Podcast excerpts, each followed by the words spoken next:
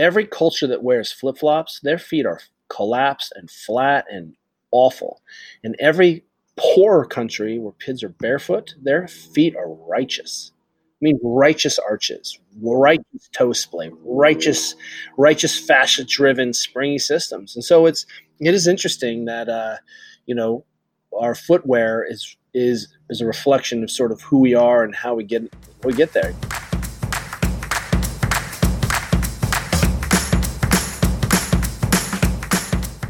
Welcome to the Movable Podcast, where we interview in education, movement, and play from around the world.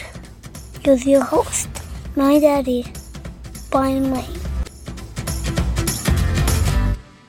Today's special guest is a coach, physical therapist, and two time New York Times and Wall Street Journal best-selling author. He's the co founder of the Ready State, the world's most comprehensive collection of guided movement, mechanics, and mobility instructional videos. Today, we're going to be spending some time talking about another project of his called Stand Up Kids. And you can also sign up for his virtual mobility coach 14 day free trial at thereadystate.com. Kelly Starrett, thanks for coming on the show. Oh, absolutely my pleasure. Where do we begin to start pulling at this Gordian knot of child development, man? It is. I'm so glad you're doing this.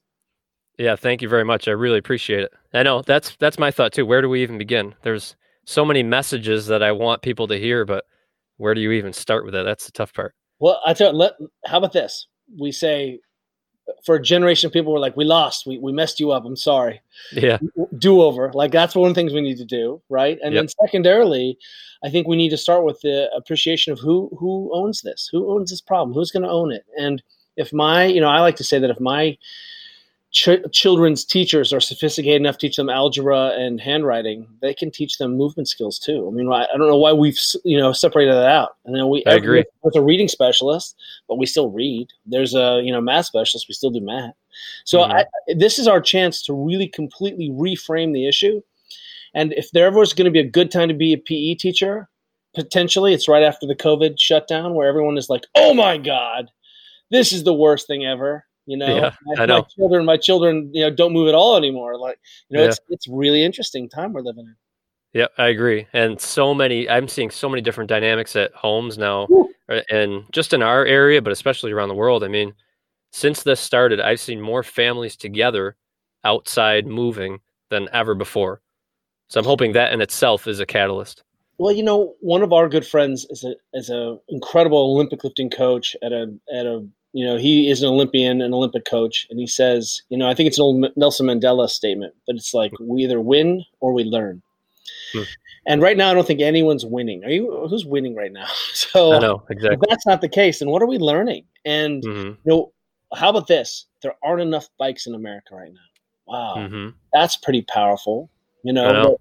school doesn't start at seven thirty anymore. You know, kids hmm. aren't flying out the door. Like, you know, there's some things that we should take out of this and you know we are seeing in our you know we live in the up against some open space that hasn't been closed down and people are able to stay safe and walk we've seen mm. so many families walking as you say and we more importantly and also importantly we've seen a lot of families of color walking latino hmm. families mm. latinx families and yeah. that usually wasn't the case. You know, Juliet and I have lived in this neighborhood for 10 years in this little place. And, you know, the outdoors was a domain of, you know, upper middle class white people, you know, out here in terms yeah. of accessibility. And so some, something has changed and people are realizing, hey, you know, what we are doing in this shelter in place is, and it's a valid, it's a valid um, consideration when we're talking about public health, you know, I my grandfather was a microbiologist and ran a big health department. My mom's a psychologist. My, my father's a physician. My grandfather's a physician.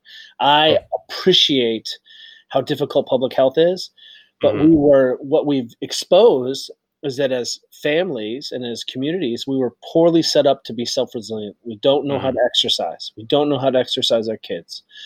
Our children don't know how to cook for themselves mm-hmm. right? We, we, don't know how to have a regular bedtime and to self soothe. And, and some of that is just buried in the harriedness of the day. And so I think, you know, uh, we have this incredible opportunity to hopefully carry out some behaviors after this that are, are you know, sustainable. And w- amongst them is uh, appreciating how great school is And even my kids were like, I miss school. And I was like, ha, I knew it.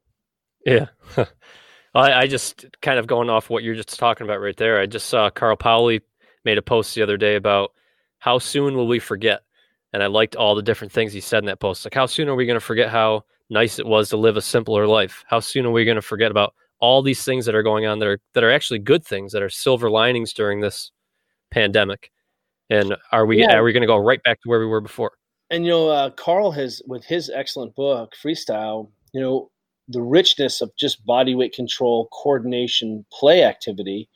Mm-hmm. Really, a you know a key word. I think what we're seeing right now is sort of the falling apart of high exercise physiology, exercise management driven movement and activity. That's sort of okay. That's gone.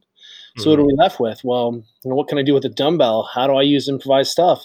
How you know what what do my what do, how do I have move my kids move their body enough? You know, I'll tell you is that I think there's some interesting outcome behaviors that we haven't considered. One is we should look, really examine this thing through the full lens whenever we can. Mm-hmm. You know, if you're not trapped in New York City, which is very difficult to get enough vitamin D and sunshine, and you know some windows yeah. don't open, and on the flip side of that, we have a generation of kids who aren't overtrained for the first time in their life, who've actually had real rest. So I wonder, and and I'll balance that out with, wow, if you know we have kids who've been sleeping and who haven't been in year-round sports for the first time in the history of the United States, mm-hmm. um, maybe we'll see a drop in injury rates, comma, we may, will we see an increase in injury rates because the volume train the delta in training volume is going to be a big deal, and that is the number one yep. predictor of injury on the the number one predictor of injury is previous injury. number two predictor yeah. of injury is these radical changes and swings in your in your training volume and little kids yep. um, on the side. So, especially when we've seen some detraining, significant detraining happen where um, kids just aren't moving and loading. And you know, and, and the game for kids is loading. It's yep. loading. You have to be loaded. They have to jump and run and jump and pull and land and jump and twist and and they can, mm-hmm. and then if you think you've done enough, you get to start the game over tomorrow. Yep. Yeah, those are all great points, especially going from like kid, some kids going from sedentary to all of a sudden, like you said, full blown back into sports again. That could be, you know, I think so. dangerous. I think some of our kids were sedentary before. So Harvard defines sedentary True. behavior as sitting more than six hours a day. So yep. you know, it doesn't matter if you smash yourself in the in the CrossFit gym or you go to the Soul Cycle for an hour. You're still sedentary. Mm-hmm. And what we're seeing it, uh, was that we had a real mismatch before this happened between environment and organism right? So that um, you know whether we're you know looking at simply at sleep, you know we know that the minimum adult sleep levels between 17 and 65 or seven hours. That's below seven hours, and you are in flight, fight or flight mode. You're not thriving. Hmm. Eight hours is our cold minimum. We suggest nine hours if you're active. Nine hours, yep. and that's sleep. That's not in bed for nine hours. Yeah. But if I if I went back into sleep journals, which don't exist, but I did, and your children prior to the close down, they were not getting eight hours of sleep. They were yep. sub seven, and the sleep quality isn't very good. So and they're know, sympathetic all the time. Whew. So we we have some. What we're seeing is suddenly we peel back lack of movement. We peel back the very minimum movement that we were getting was just enough to keep the the wolves at bay. And so here we are suddenly. Uh, we or at least are sleeping more and theoretically maybe cooking more we're eating less fast food potentially mm-hmm. um, and but kids aren't moving enough during the day they're just it's difficult to go out there and administer enough and and mm-hmm. one of the things that's happened i think there was even a new york times article about it recently or wall street journal where someone said hey you know my kids are getting more homework than i had in grad school and, yeah. and overloaded that's right, and and you know we have to crush our uh, sixth grade daughter to finish her homework by three thirty. So she and I have to kick her outside. Otherwise, you know, just two working adults, sisters in high school. She's self directed, mm-hmm. and it's very difficult for her to stay focused. All of the tasks that she'd have that would normally be built in, and still go outside and be a human. So mm-hmm. um, it is tricky, and I think we've peeled back the layers on the fact that man, we are not a very robust society and when we looked at the the the communities that were really affected by the disease, by this virus, it was c- communities with high diabetes rates and high obesity rates, high sedentary rates. Mm-hmm. Those were predominantly communities of color and lower socioeconomic status. And so what we saw was it's like one of those IKEA furniture tests where the machine just tries to wear out the chair through a, th- a billion oscillations. Yeah. Well, we just accelerated, you know, decades of of sort of epidemiologic research by seeing what happened when we unleashed uh, a virus into communities that were particularly susceptible. And so things that were really going to pop up, you know, I don't think people understand that that we think. I mean, climate change is real, and it's going to be have gigantic problems. hmm Cannot deny that. But the hidden the catastrophe of failing a generation of people in terms of you know their insulin sensitivity and activity hmm you know, when you and I went to high school, the chances of us being di- diabetic was one in four. I mean, you know better than anyone else. The chances now, or excuse me, one in four thousand. Now the Hmm. chances of being diabetic are one in four. And if you're a Latinx male, it's two out of three. And if you're an African American woman, it's two out of three. Wow, So- that's terrible. It- you know what they say? Twelve percent of America right now is does not is not hypertensive, overweight, diabetic. Twelve percent doesn't have one of Wow. comorbidities. So again, if we go back in time and say, well, where do we where who who teaches you to sleep? Who teaches you to move? This was the goal of home ec to teach kids to Mhm. this, right? And and as we keep slashing uh, crucial programs like activity in schools and Mhm. PE and and and you know try to chase some test or save some money, man. I'll tell you, we're just passing the buck on, and it's going to blow Yep. up our faces again and again and again. hmm I agree. And you mentioned earlier talking about kids sitting for six hours a day, and you guys have started or years ago. You guys started a foundation called Stand Up Kids, where now you offer stand up desks, really to combat that, right? Well, the the goal I think people misunderstood. It's not sitting versus standing, right? Because I'll tell you, the research of standing still for long periods of time is difficult. And if you've ever told a kid to stand there and don't squirm, I mean, the worst thing Yeah. you do is have a kid face the corner and not move, like ah. yeah, yeah, you know? right. But what we did was, you know, I, fi- I think what we should do is appreciate that the the goal is to remove and try to imp, impact sedentary behavior. So, Hmm. a sedentary behavior is defined as any movement behavior that falls below one and a half metabolic equivalents. So, if you stand up, you're immediately above one and a half metabolic equivalents. If you sit down, you're below one and a half metabolic equivalents. If you perch on a stool without touching the back, you're above one and a half. So, the goal here is to try to get as much movement and loading as we can and a, Mm. environment that's constrained for an, uh, an outcome which asks kids to fidget asks kids to move at, gives kids permission to sit on the ground change feet put one foot up lean against the stool lean against the desk that is a recipe for real body mass index change and it turns out that's what the research supports in the from the University of Texas and Dark, Dr. Mark Benden's work that in the course of we basically kids add one to two percentage body mass index points every year. So Okay. we just get fatter and fatter and fatter and fatter. So what's Hmm. happening?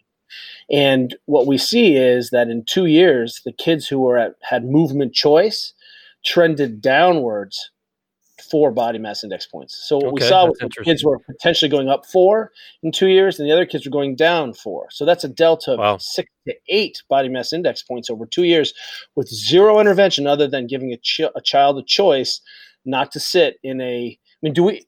Let's let's step back for a second. Do we all wear the same size shoes? Yeah, not at all.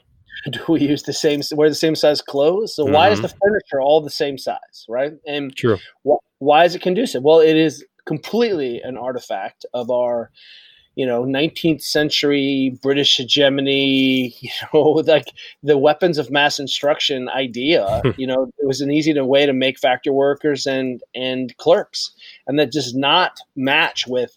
I mean, we are all about science these days. Everyone's like, science, show me the science. Science. I'm like, well, the science is that you cannot learn unless you move. The mm-hmm. science is that young developing bodies are weaker, run slower, fail every balance test. So let me give you a grade on what we're doing currently. And and again, I think if if we went back in time to the good old days when I walked to school both ways and carried my backpack, which weighed pounds, that's right. That may have just been enough activity to hold the sedentary times at school at bay. Mhm. That's the difference, right? Is that we had a metastable system, and all of a sudden, click, something changes, i.e., technology, and then we see the house of cards. So, Mhm. you know, we see that, you know, giving teachers the choice. And ultimately, when we go into a school, it's one classroom at a time. It's the teacher's choice. They're the functional unit of change. And the only negative feedback we've ever had with over 100,000 interventions is teachers are like, well, I get through my curriculum a little bit faster than I used to. Hmm. So I had to generate more curricula to solve yeah. this problem. That's and, a good problem to have. And parents and teachers call us and say, you know, that Johnny was not in the principal's office this year, and I don't know what's going on. Well, I'm like, what's going on? He's not a, like a nervous, trapped animal in a little spot where he needs to fidget. So, yeah. you know, I, I, the key here, I think, is you know, we're about to do our first long-term study if school starts again in the fall mm-hmm. uh, through California Berkeley School of Public Health, and we have three tier uh, Title One schools, and we're looking at different interventions. And one of the interventions is a lot more activity tracking as well, encouraging activity outside mm-hmm. the classroom, more in behavioral health interventions, and then we have a single classroom which is just sit to stand, mm-hmm. and then the third classroom is no change. and you know, I think what we'll see is that we're going to need to take a much bigger multidisciplinary approach, and that this may just be one aspect of it. But I think it, this is now an issue of national security and social justice, and we mm-hmm. should be swinging around those words, and we should be outraged and and. Yeah. You know, and not saying it. You know, it's not in my backyard. It is in your backyard. It's your school and it's your workforce. And if you're thinking, you're listening to this because you have a kid, mm-hmm. one hundred percent of these children will come into the workforce and 100% of these children will be on your health, your business's health insurance. And like a plaintiff's attorney, you find the plaintiff where they are. So if you hire the brightest mind, but that mind is diabetic, you're going to pay for those costs. And if hmm. someone has a surgery or a low back pain, I mean, we're seeing it. Like I'm like when we go to the military, sometimes I say, "Well, what is it you care about?" Yeah and they were like the health of my soldiers. I was like, no, what do you care about? They're like, it's so expensive when someone goes out on injury. I'm like, so if, if one Navy SEAL costs you 1.4 million dollars to keep in the field, right? That's the training cost for that person.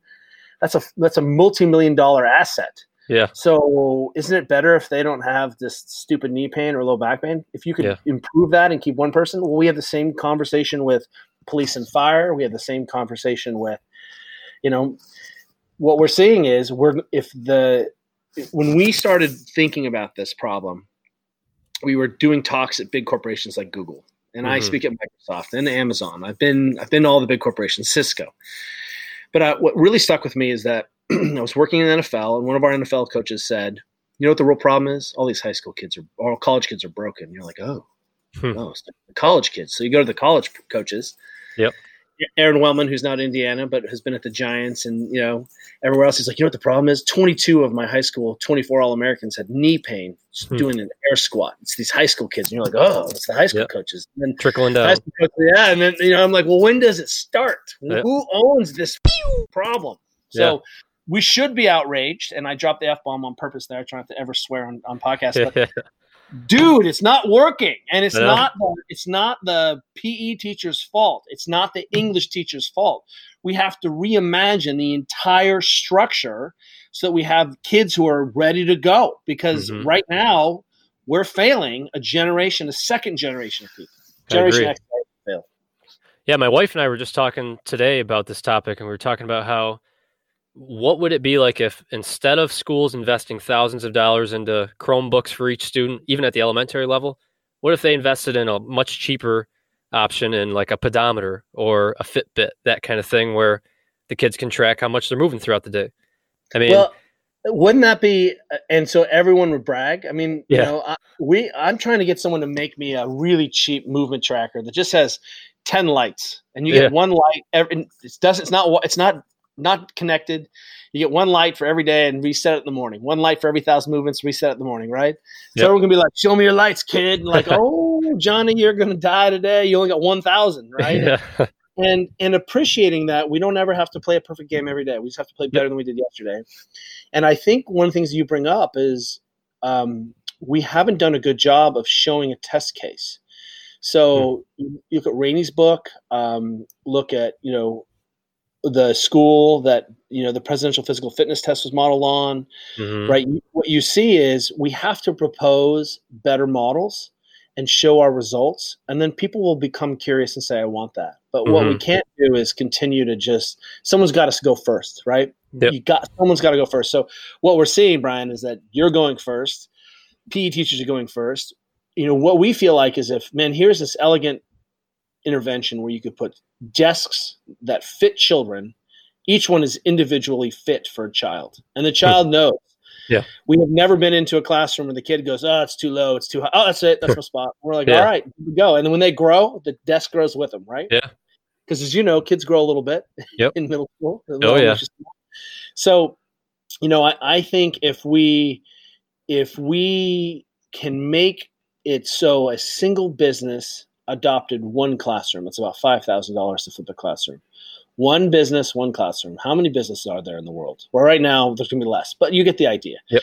So what we see is that we can really decentralize this approach, and that's why I don't think we need to wait around for the district because there's real problems in the district. This is Mhm. trying to make budgets and and funding and run the buildings. Yeah, But they're juggling a- a lot of things.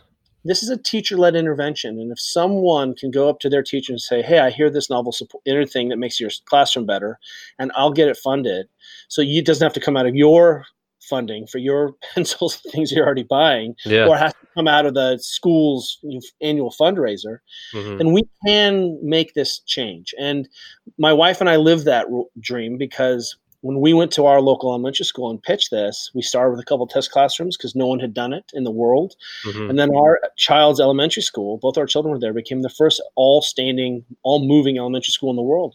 Well, And for we're in the seventh year now, and we have 500 kids every year who never sit at a desk. yeah, that's amazing. kids. Crazy. Even when I talk to the, the the dentist who does all the orthodontia around here, she's like, "Yeah, these kids look different on their mouths. Hmm. Even their jaws reflect differences in development because they don't sit." Yeah, can you dive into that a little bit? What what actually physically happens to these kids when they're sitting for so long? Well, what we see is that there's a whole complex uh, field called sedentary physiology. So Mm. what we're seeing is you become less insulin sensitive. Your tissues, you know, kids are learning not to, to support themselves with their own musculatures. Where um, kids are growing really fast and in a constrained way, where we can't normalize those those forces. Um, it's interesting if we take a step back and we look, for example, at ACL injury rates. Well, in the last Mhm. 10 years, they've been up 400% Wow. in kids under in kids under 14. So what Man. happened? Yeah. So, you know, you know what happened there? Well, there's got to be something. Is has has human biology changed? I know. You know, and if you ask the old coaches, you know, say, um, you know, how many kids in your high school tore their ACLs? And they're like, yeah, there was one kid, but it was like a fluke thing, and he was weird, and you know, I mean, it was so strange and so occult. And now, if you go to a, a high school gymnastics team, every I bet a dollar to donuts, every child in the in the women's program has already had a knee surgery. So there's something Sad. going on with that. Yep. And and so the real issue is what is it that human beings are supposed to do? How are we what is it what are the cues? And those are really simple cues like we, we were supposed to walk somewhere between 8 and 10,000 steps a day. Hmm. Right? And that, that was just to decongest and load the tissues, right? Yeah. Just to load them. Um, we know we're supposed to sleep. We know we're supposed to eat whole foods. We know we're not supposed to be stressed at home, and we're supposed to feel like we're, you know, a member of a tribe and, and community and be seen. Schools have really nailed some of those aspects beautifully. You can't, you Mhm. can't walk onto my kids' elementary, uh, middle school campus. Every child is greeted. Every child is seen. Yep. I mean, like they have spies. Teachers are like, "Oh, Johnny's sitting by himself again. Let me go." You know, Yeah. like you just you like people become really sophisticated about some of those psychosocial components. Being very inclusive. That's right, and Mhm. really, really not the brutality of the '70s and '80s. I think that we all have PTSD from. Yeah. And and then I go over to the you know we go to this you know my wife got into like some very very heated arguments about the fact that IZZE is a soda because it has more grams of sugar than a Seven Up, and they were like, but it's fruit sugar, you know, Hmm. and we're like calories are calories and sugar is sugar Yeah. and pizza does not have more is not a high protein alternative for kids Yeah. and snacks so you know what we see is that we have a generation of, of parents who are very confused about what is best practice. And let me let me make a really simple one. No soda is ever allowed on campus anywhere in the history of the world. It's like taking a gun onto school grounds. Yeah. Like you bring a soda onto school grounds, you're suspended. Yeah. And I'll tell you what, man, you will not see sodas on school grounds. All of a sudden, that's a behavior to be done at home. So, Yep. and, and if we want to get to the bottom of this, if you want kids to eat fruits and vegetables, give them fruits and vegetables. You want to eat, Mhm. you know, graham crackers and Cheez Its, bring graham crackers and Cheez Its. I mean, I know Yep. which one I'm reach for. It's, Yeah. you know, cheap. So, Yeah, it doesn't matter how many posters you put up in the school and how much you try to educate on it. If it if that option is there, they're going to take it. Yeah, and you know what's interesting too is um, you know we know our our all of the uh, and try to support all of the PE teachers, Mhm. but what we have is by the time kids get to middle school, it's very difficult to initiate a physical education program in middle school. Okay. We need we need buy-in much much earlier. This is what school means. We come to school and we walk a mile a day. Hmm. Britain has this thing called the Daily Mile, and kids walk a mile a day. You can run the mile a day. You can walk a mile a day, right? But at some point, what we need to do is reinstitute the standards of, of physical education, which are, are inclusive, and it's about showing progress. But if you can't meet the standard, if by the age of eight, you know, the eighth grade, you cannot run briskly walk a mile in 15 minutes, you do not get to go on to the ninth grade.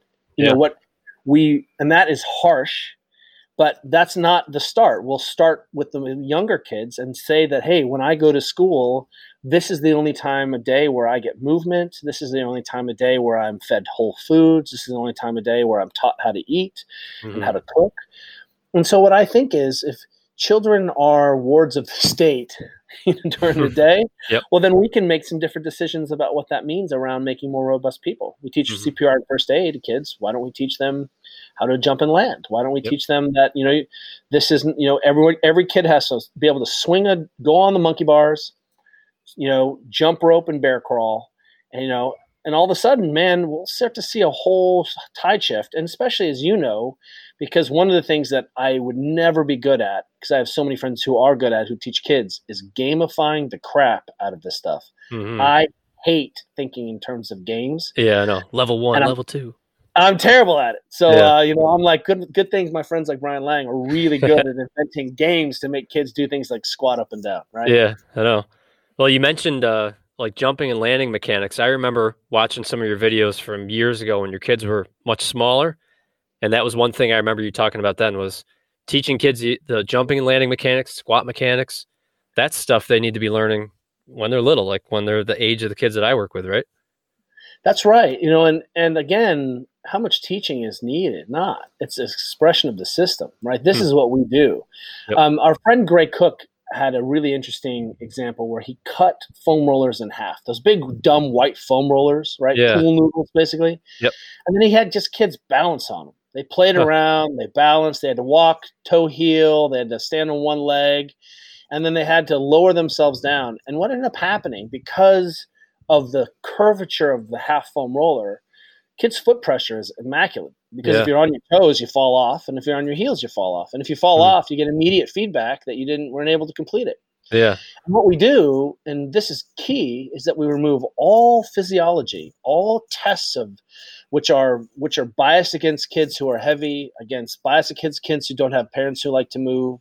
And it's all about skill. And skill is learned and practiced. And physiology comes. So what we're really saying is, man, if we taught kids movement skills, like doing a forward somersault, you know, hopping in a bag, jumping on one leg, like Mm. those aren't strength skills. Those aren't conditioning skills. It's not about putting a ball in a hoop. It's about being able to control your own body. hmm And all of a sudden, what you see is that it's egalitarian. It's it's democratized. You know that the kids who practice more get better at it.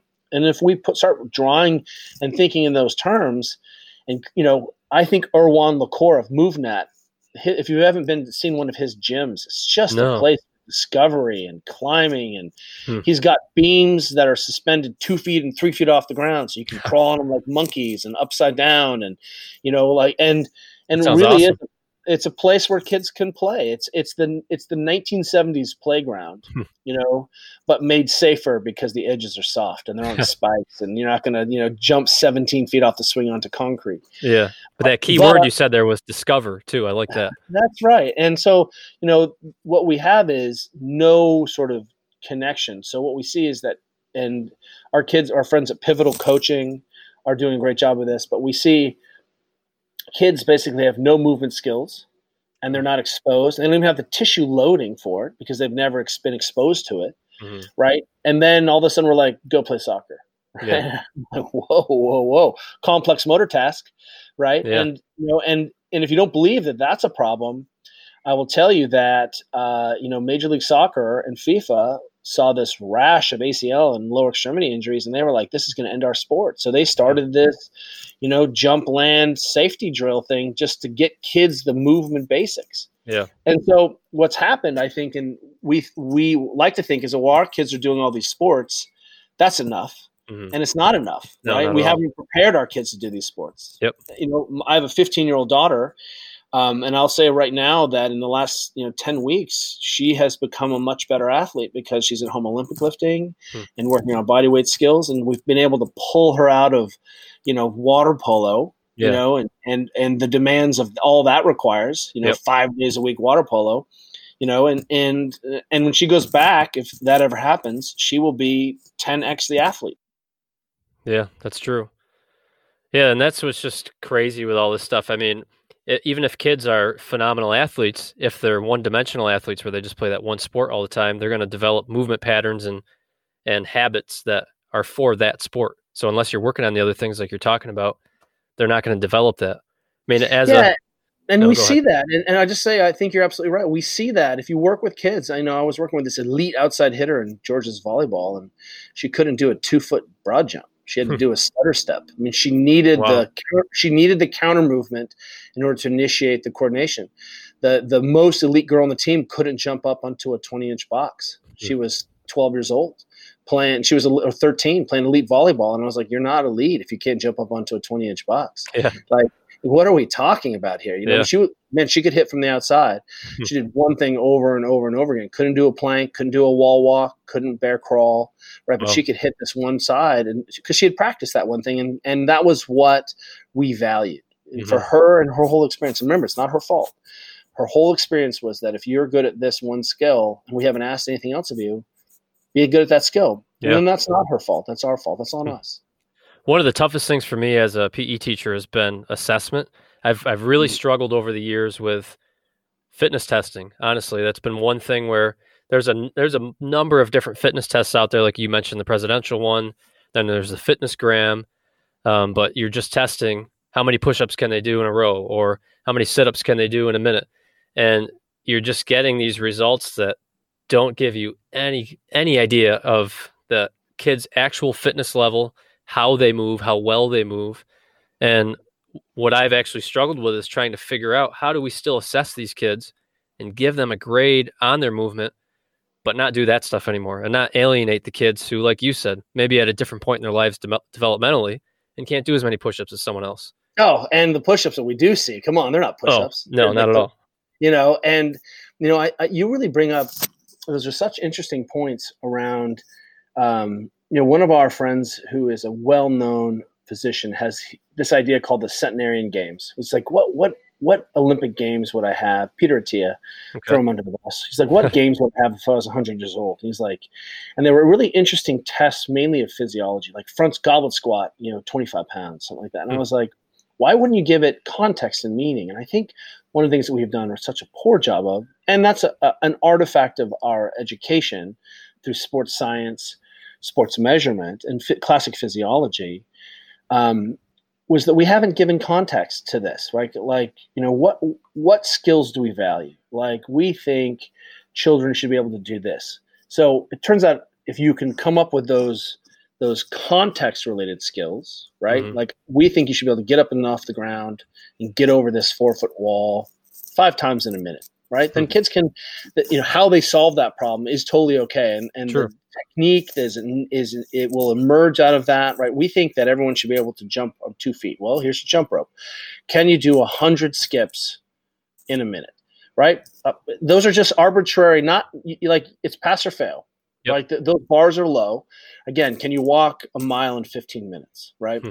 And if you want to run the mile and get, you know, and see how fast you can go, that's great too. But what we expect is to see change and to give context to the task. Yeah. Turns out, of course, that kids who are really good at that stuff will shine at the physiology test too, mm-hmm. right? Because, you know, they're athletes. But, you know, one of the things that I struggle with is I hear a lot of people bemoan football, which is very complicated because of the head trauma. And you know, mm-hmm. I got knocked unconscious two or three times during high school football. I broke my hand, I chipped a tooth, dislocated an elbow, broke my wrist. I'm like, oh, that's that's a child sport. Yeah, exactly. you know, and uh, I thought it was great. And guess what? There was a kid on my team whose mom and dad called him Hillbilly Johnson.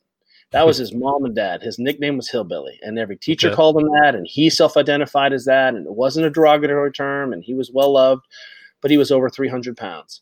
But he was a member of our football team. And I remember him catching a, a fumble once during a practice and running 60 meters and barfing in the end zone with 100 kids chanting his name and the coaches pouting and everyone carrying him. And what we see is, you know, sport participation, activity participation is not optional. Is hmm. reading optional? Is arithmetic optional? Is exactly. handwriting optional? It's not optional. So the question is, well, what's interesting to you? Do you want to do dance? Great. Do you want to do taiko jumping? Great. Like mm-hmm. what, want to do yoga? Great.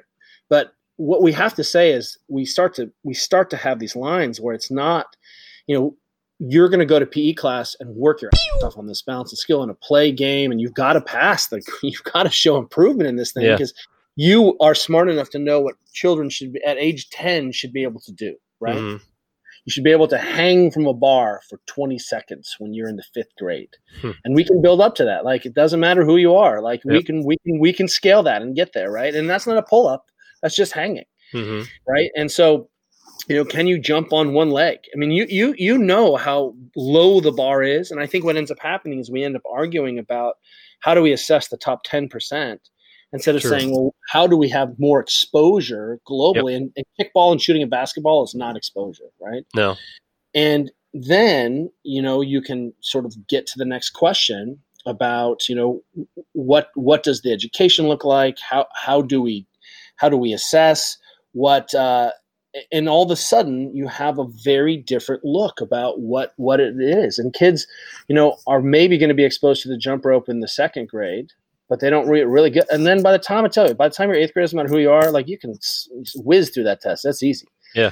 You know, so mm-hmm. you know, do you remember Field Day? Field Day oh, is yeah. such a good example. I love Field Day. Juliet and I volunteered Field Day forever, and we always volunteered for the for the for the tug of war. Yeah. Right. Okay. And I also love the the sack race. But I remember one time we had kids who couldn't get into the sack. We had kids mm. who couldn't do a double leg hop forward on it, and I was like, "Wow, we've just 100% failed these kids." And that yeah. kid's a straight, that kid's a straight A student, but can't hop in a with her with with her legs together, you know, 10 wow. meters. Yeah. For the older kids in the fifth grade, I was like, "Hey, you're going to stop and do a somersault," and they were like, "Whoa." Hmm. somersault in the grass like how do i do that and they, yeah. kids who couldn't do that they didn't know how to roll they didn't know how to fall and hmm. again I, I don't i think we all inherit these things and if you're lucky enough to have a genius pe teacher who said hey it's not optional to be act- active. So your choice about what you want to do, but this is what we're doing. This is yep. what humans do, right? You know, that's it. I think I think we're going to have to really be hard or let's go ahead and accept the consequences that everyone is going to be diabetic and have real problems and not be able to enjoy their bodies and that's on us. Let's exactly. let's completely own the problem. Mm-hmm. Soda for everyone. Yeah. one thing I wanted to make sure I asked you was uh, about the feet, and especially in kids. I've seen videos again in the past, like eight, nine years ago, about that. You had one video where you're in the shoe store oh. showing, oh. talking about some Vans and zero drop heels and everything like that. But I haven't heard you talk about that specifically with kids in a while. So I wanted to hear your thoughts on the importance of feet and footwear, barefoot versus sneakers and zero drop and all that kind of stuff. Well, I think what uh, we should we should say is well, we have this developing organism, right? Mm. And for me, it's about exposure and input. So what are the what are the easy inputs?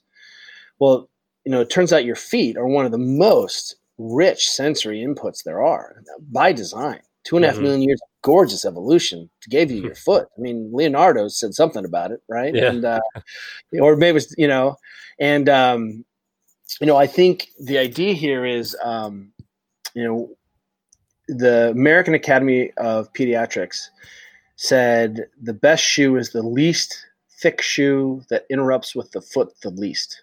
That's the best shoe. That was their official position. And if you go into the market with that vision, which shoe is the least likely to change my child's foot structure? And imagine if part of being in gym was to be barefoot for an hour and explore what your feet can do, crawling and balancing and feeling. And you know, I went to a high school recently. I teach at a Windsor high school, and they were doing a unit on running Mhm. and I made every kid take their shoes off. They're really cool kicks. There's a like a huge pile of of Adidas Adi Stars in the middle, right? I mean, Okay. they, you know, very popular shoe. oh yeah. And uh, we, uh, I, I took them through some foot drills and some squat drills and awareness drills, and we did a little running right in a circle. And I was like, okay, now put your shoes back on, and achieved the same feeling. Hmm. And when I made it about feeling, every single kid was like, "Whoa, whoa, this is awful! I can't feel anything. Oh, my feet! I, what am I doing? These are ah! Do I have to wear shoes to class?" Ah. And That's I great. don't think they'd ever experienced that. Yeah. And I didn't have to say anything. I just said, "Well, here's what your feet should be able to do. Can you do that in this thing?" And you know, I'm like, "Well, put on your mittens and type." Yeah. You know, and so what really one of the things that's been a side effect of shelter in place is that we've seen people barefoot for the first time in their lives all day long. Yeah. And it has brought out all of the heinousness. My friends who only wear high heels are like, "My heels are killing me," and I'm like, "Well, isn't that weird?" Yeah. you, not uh, used to it. know? And if you and there's plenty there now. Uh, you know, fortunately, there's a ton of really cheap kid shoes that are flat. Mm-hmm. Yeah. So the first thing is flat. The second thing is like flexible and flat, right? Mm. Is is what you should look at. And you don't have to you don't have to martyr your kids with some orthopedic shoe, you know. And what you're seeing though is by the time we start to see the child develop and who has really weak, shut down, poorly sort of integrated feet, those they're looking for support. Enter the arch support, enter the orthotic, where the child doesn't know what a normal foot position is, and a parent doesn't know that it's not okay to turn your feet out, slam your arches into the ground. Hmm. And look, everyone has different heights of arches. That's okay. But we have never met a person who couldn't get their feet straight and also couldn't create some kind of arch. Hmm. Once someone says, This is how human beings, this is what human beings do, then every kid gets it from there on. Yeah. But it's a lot easier to prevent a problem than it is to put out a fire and rebuild the foot. That's a difficult task that takes some time and significant intervention. And we shouldn't have to. Mhm. You know, there was a study in, in Norway where kids did really well at school, and it's because they took their shoes off at the door. And I Hmm. think it was an artifact awesome. of the snow. And the kids were just in their socks. The elementary school kids were in their socks, and then that's how they were at home. There were no shoes at home, so Wow. they felt at home, and they had all this sensory motor input. You know, and and as long as we fetishize Nike and the shoe and you know the Steph Currys, you Mhm. know i think we're going to always be fighting that battle but you know again you're the parent and it's, the choice is yours. And it's okay to have kids take their shoes off. That's Mhm. completely okay. Yeah. i mean if i had a classroom i'd be like take your shoes off put them by your store i'm sorry about your stinky teenage feet and middle school feet but uh you know at some point we have to you know i even say this to adults. I'm like hey have you walked a barefoot mile? And people are like whoa no oh my god my feet would explode i was like wow you're really elite you're a really elite athlete i mean you know you're Yeah. afraid to walk on the beach barefoot you're afraid to go you know what i mean and Yeah. clearly you're in a gas station in the middle of the country put on some shoes right Yeah. i mean you know, Yeah. that, that- you know but you know once again i think this can easily come back to well what are human beings supposed to do and Mhm. and shoes enhance so shoes are a tool you know and i think when you look at it like i want my kids playing soccer in soccer shoes i want them olympic lifting olympic lifting shoes i want them you know wearing the appropriate footwear but then we are living flat we are barefoot and living flat and we don't we don't allow flip-flops in our house which is Hmm. which is a source of tension for my teenage daughters but the way it goes Yeah, it's tough because that's the trend. I really liked what you said about it being easier to easier to prevent the problem versus trying to put out all these fires all over because I feel like that's exactly what you and I are trying to do as a whole with everything. all the time and and uh, i like even when we can just make an environment so that the organism has the right outcome without choice and i, I think this is really the key. If you if you wanted, if you're listening to this, you've gone through this and you haven't gone mad, um, and you're a parent, just have a shoe free household. Just as soon everyone gets home and they take their shoes off. That's what our family does, right? So you know, suddenly it's not a fight anymore. We just don't wear shoes in the house. So now I don't have to say be barefoot. We just don't wear shoes in the house, hmm. right? That's that's an easy solution for that. Yeah, you know. And uh, hey, let's go walk around the neighborhood. Just walk 400 meters barefoot every day. And and all of a sudden, I think what you see is, man, it really starts to be a simple solution. You know, when yeah. we we travel, every culture that wears flip flops, their feet are collapsed and flat and awful, and every poor country where kids are barefoot, their feet are righteous. Hmm. I mean, righteous arches, yeah. righteous toe splay, righteous, righteous fascia-driven springy systems. And so it's it is interesting that uh, you know our footwear is is is a reflection of sort of who we are and how we get we get there. You know, yeah. I mean, you know, for many of us, you know, the surplus of calories is is absolutely a gift from you know that we're not food insecure, and there are plenty of us who are food insecure, and lots mm-hmm. of students are food insecure. But once again, if we're viewing the lens of where do we make this change, our our schools are a great place for that. Our workplaces are a great place for that. We can feed people. There's a really uh, amazing school nearby. It's a Title One school that has kindergarten through eighth. It has a lot of homeless kids and a lot of uh, generations of poverty and projects nearby, and they are standing now and mm. moving. But ki- most of the kids get get 100% of their food in the day from that school, two meals wow. a day. And I, what I, when they first told me that, I was like, well, where's the sack lunch to take home? Yeah. You know, like, you know, and they were like, whoa. And I was like, we're here. You got money. Let's do it. Let's give yeah. those kids a sack lunch. And, uh, you know, and a red, you know, and it's the same, believe it or not, that we do with our elite athletes if I want my premier teenage millionaire soccer players in the UK to eat, we deliver food to them. And what right. you think is, why am I delivering dinner to this teenage millionaire? Well, if you want your teenage millionaire to eat vegetables and steak, that's what you deliver. If you want yep. them to go solve that problem and have a teenage millionaire tantrum, they will eat potato chips and pizza. So you yeah. just constrain the environment, and they'll always make the right choice. And I think that's what we we should be viewing now is we don't have to make a thousand complicated choices. We have to make a few choices and then the the organism, the human, can have freedom in construct within inside that. Yep, I agree. Well, before I let you go, is there? I know right now you just announced that you're working with Jason Khalipa. Is there is there anything you want to talk about that you're any projects you're working on right now that you want people to know about? Uh, you know, this year we're going to try to work on a TRS uh, Ready State app for kids. Because oh, awesome! Myofascial work and self care is you know it's the domain of adults. There, my daughter has a a shelter in place partner. She had one girl who lives in our neighborhood who's a sophomore, great athlete, who comes over and they train together. We just basically told our families we need to break this quarantine for this, right? Yeah. So these two girls have been able to train together, mm-hmm. and she was saying that she was having a problem in a body part, and I was like, "Well, what have you done for it?" She's like, "What do you mean?" I was like, "Well, hmm. did you, you know, every elite athlete I know does all of these things. Have you done one of these ten things?" And she said no, and I was like, "Well, then that's you're choosing to have this." Yeah. And she went home and just did five minutes of rolling her calf, and she was like, "My pain's gone," and I was like, "Isn't that weird? How you were able to knock that ugly thing out in five minutes?" Yeah. Wow. So when we when we start to appreciate that you know kids are smart enough to solve their own myofascial problems and just takes a very little input to make those changes right. and that's part of it for self-soothing self-care and i think it's part of the first aid kit for the 21st century. Yeah.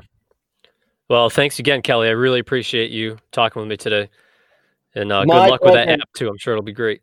Keeps land uh, you know everyone here you know we um, if you're ever interested in doing this we teach our our app and our site has a two week on ramp program, mm-hmm. and the reason is we want to teach everyone for two weeks. It's free, and then you can cancel after two weeks, but you'll learn a lot. And if you just did those things with your kids, your kids mm-hmm. would under. It's like teaching them how to brush their teeth or. Hmm.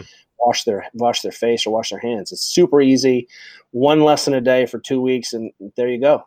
Okay, yeah, that's great to know. We'll definitely look into it. Brian, thank you so much. All man. right, thank you, Kelly. Have a good day.